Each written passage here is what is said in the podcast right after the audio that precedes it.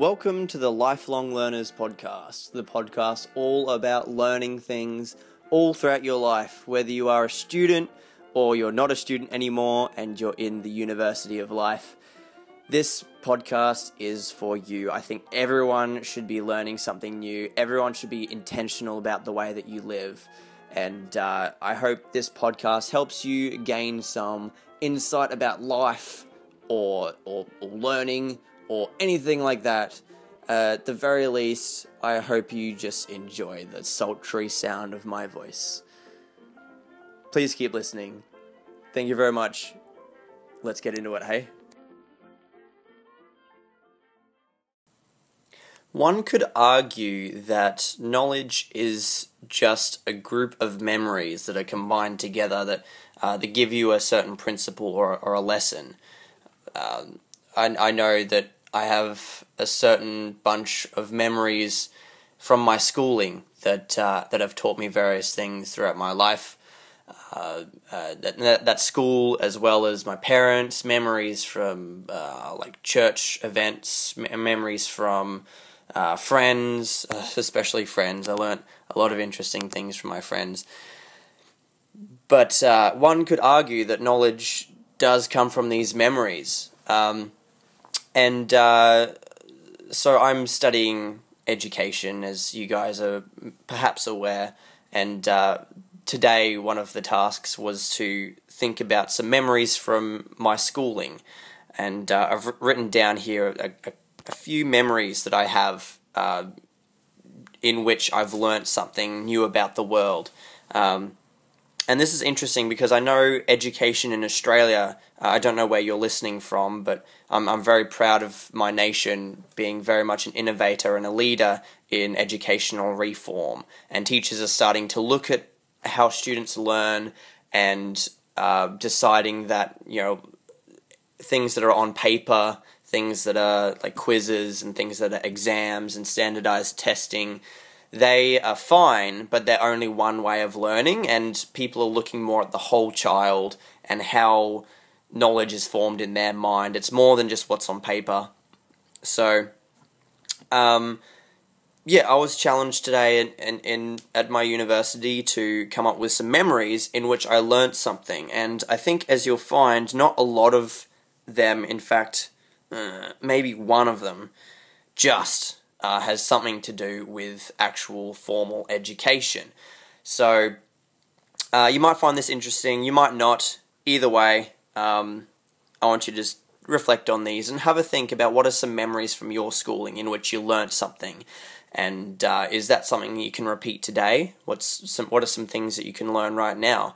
Um, maybe this reflection will give you some insight to, into how you can learn some more things. So, looking back, I remember I had this teacher, and this is probably my most dominant educational experience in my school. Like, if you ask me to recount a memory from my schooling, I'll tell you this. I had a teacher, her name was Miss Regan, and she had me for Viscom. Right, I was quite artistic as a as a teenager.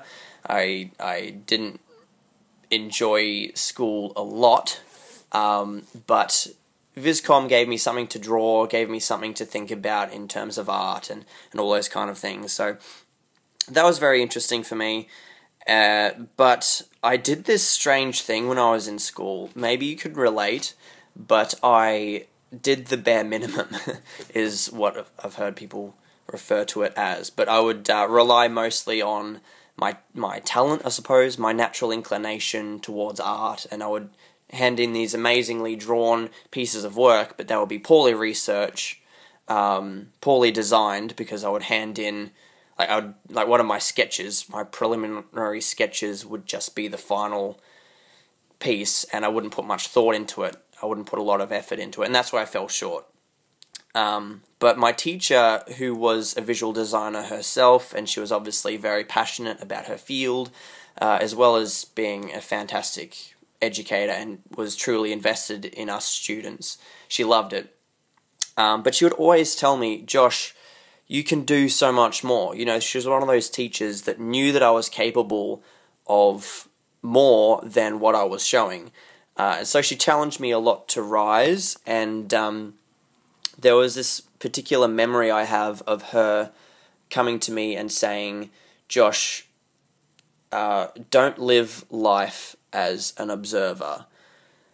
And uh, yeah, I'd just been on this this camp in uh, in Melbourne, and um, you know there was all all these experiences going on, and uh, you know she asked me if I took any photos. I said no.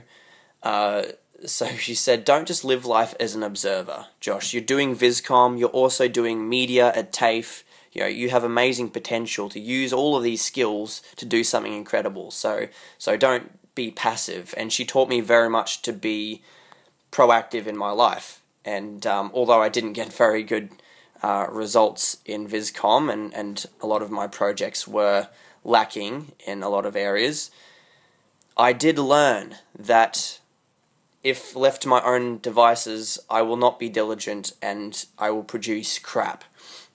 But uh, that really taught me to be proactive and produce something of value and invest time into stuff, invest effort in, and just make something nice. Um, because you know, what good is life if you're not using the opportunity to create amazing things? Anyway, that's maybe an um, you know a bit abstract there, but I definitely remember her saying that to me. Don't live life as an observer.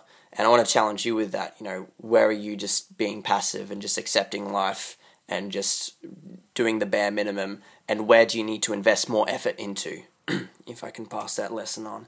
but I also remember, um, and this was definitely a learning experience, even though this was technically extracurricular, I suppose. Oh, well, no, it was incorporated into the school.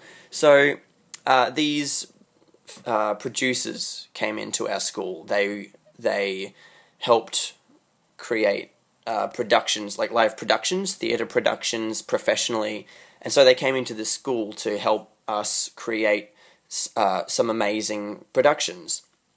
Uh, and I was in a couple of them. One of them was uh, some Shakespearean thing, and I was I was one of the main characters, but that wasn't so significant to me for some reason.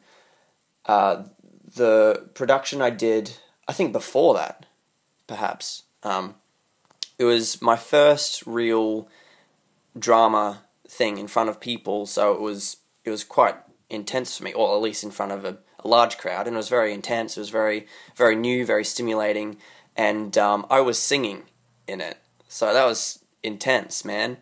So in high school, I um, I was in a band. We were called Sonogal Jack. We had smash hits like Squid Caesarean, uh, but for the most part, yeah, that's right, Squid Caesarean. Love it, mate.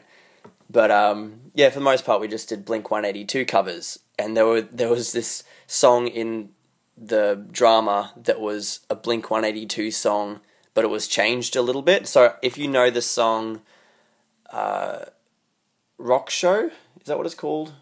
The Rock Show. Gosh, I can't remember. The girl at the Rock Show. That one. But we changed it to like I fell in love with the girl and the goddess, which doesn't make any sense because I didn't fall in love with the goddess. I fell in love with the girl, but it just had to be related to the scenario somehow. Anyway, what the heck.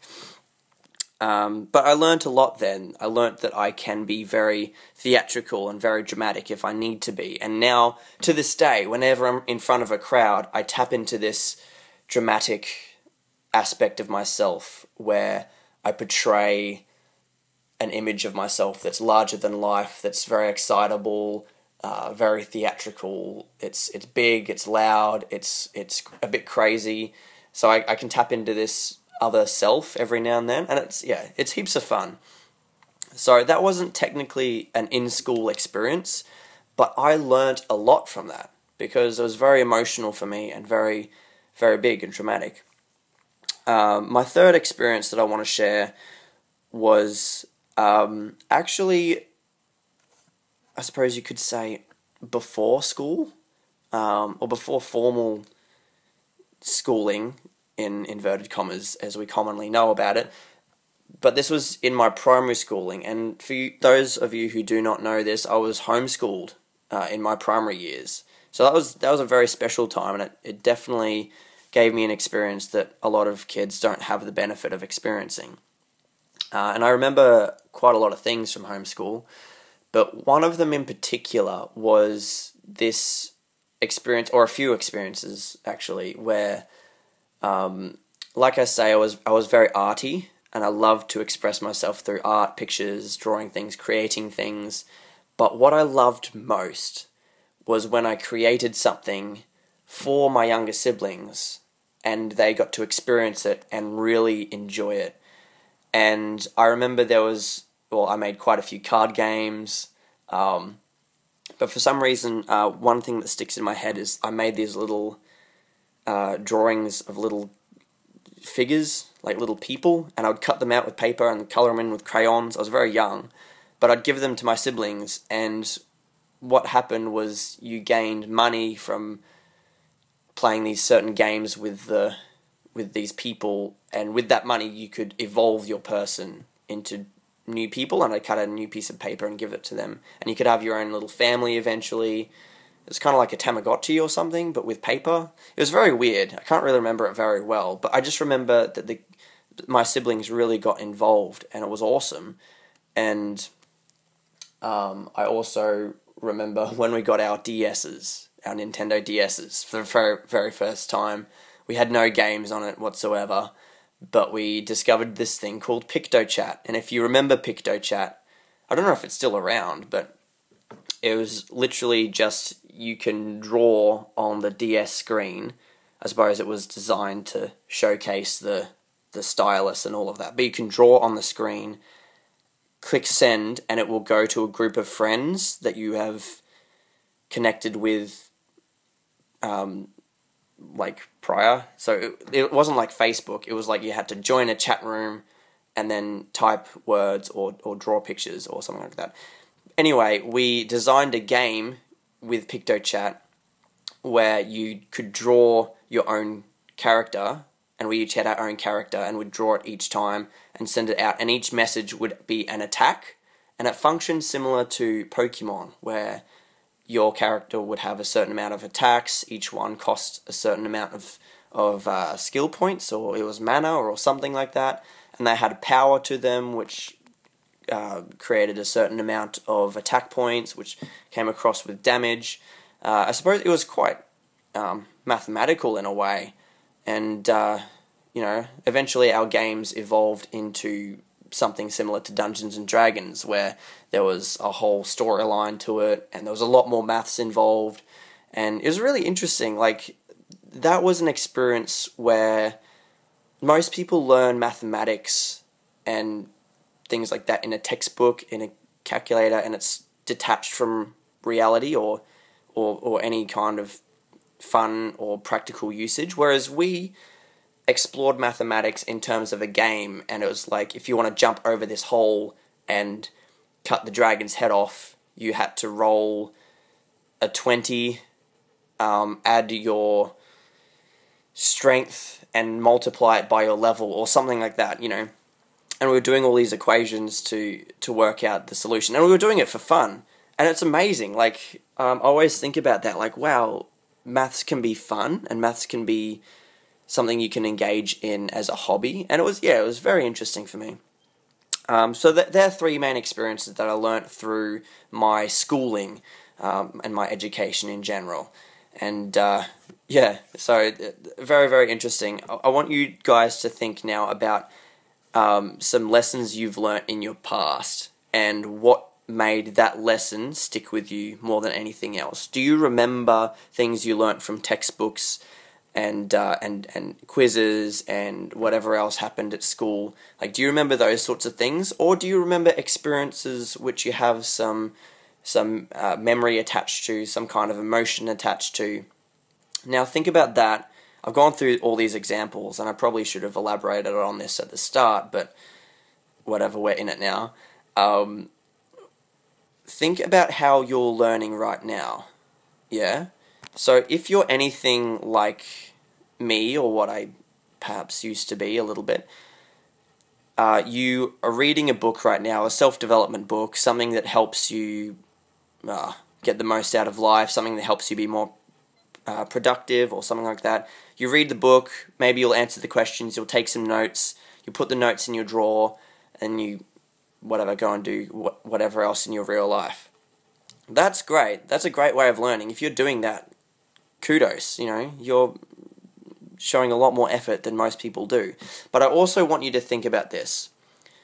Are you producing emotional memories that will stick with you and will become memories and will become knowledge in your future life? When you're old and grey and you reflect on your life, will you reflect on those times you spent reading and studying like that? Or will you reflect on those emotional experiences you had with friends or um, those times that you did something with your siblings or that teacher you had a relationship with?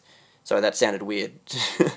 teacher that you that you spoke to and had a friendship with, perhaps is better, the better way to say it. um, gosh, I'm not recommending anything here. Don't take advice from that. That came out wrong. But a friendship with teach with a teacher or a parent or um, you know your kids right now or your students right now. How are you producing memories with them? Because it's memories that become knowledge and it is emotional memories that are stronger than any other memories. So uh, anyway, I just want you to think about that. This was this was just a response to a unique question, but I just felt I needed to verbalize it. So even if no one's listening to this right now, this was good for me. So if you are listening, thank you very much for listening. Um, keep tuned. Thank you very much for listening to this wonderful episode of the Lifelong Learner podcast. If you found this interesting, please follow or subscribe or otherwise become part of this podcast no matter what platform you're listening on. Uh, I'm over on Twitter at Bruce Kraken. That's right, I sink ships with my tentacles if you want to get in touch with me for any reason, if you have a question or if you like this episode or if you hated this episode, please let me know, or else I will just continue to make episodes like this and you'll deeply despise me. And I do not want that. So please, if you love me or if you don't, just be in contact with me at Bruce Kraken over on Twitter. Otherwise, drop me a voice message here on Anchor if you're on Anchor. Anchor, by the way, is a software app thing. No, it's an it's an app really. You use it for your phone, and uh, it's where you can make your own podcast, which is what I'm doing. So if you want to do what I'm doing and you think you can do it better, you know, I challenge you to start a podcast on Anchor, and uh, who knows, you know, you might become the next big sensation. You might become the Michael Jordan of podcasting. You know, you just dunk those microphones really well. What the heck are you on about, Josh? Okay, thank you very much for listening. Uh, I hope to hear from you guys, and you will indeed hear from me again because I'll be here speaking into my phone always. Thank you very much. I love you all. Bye.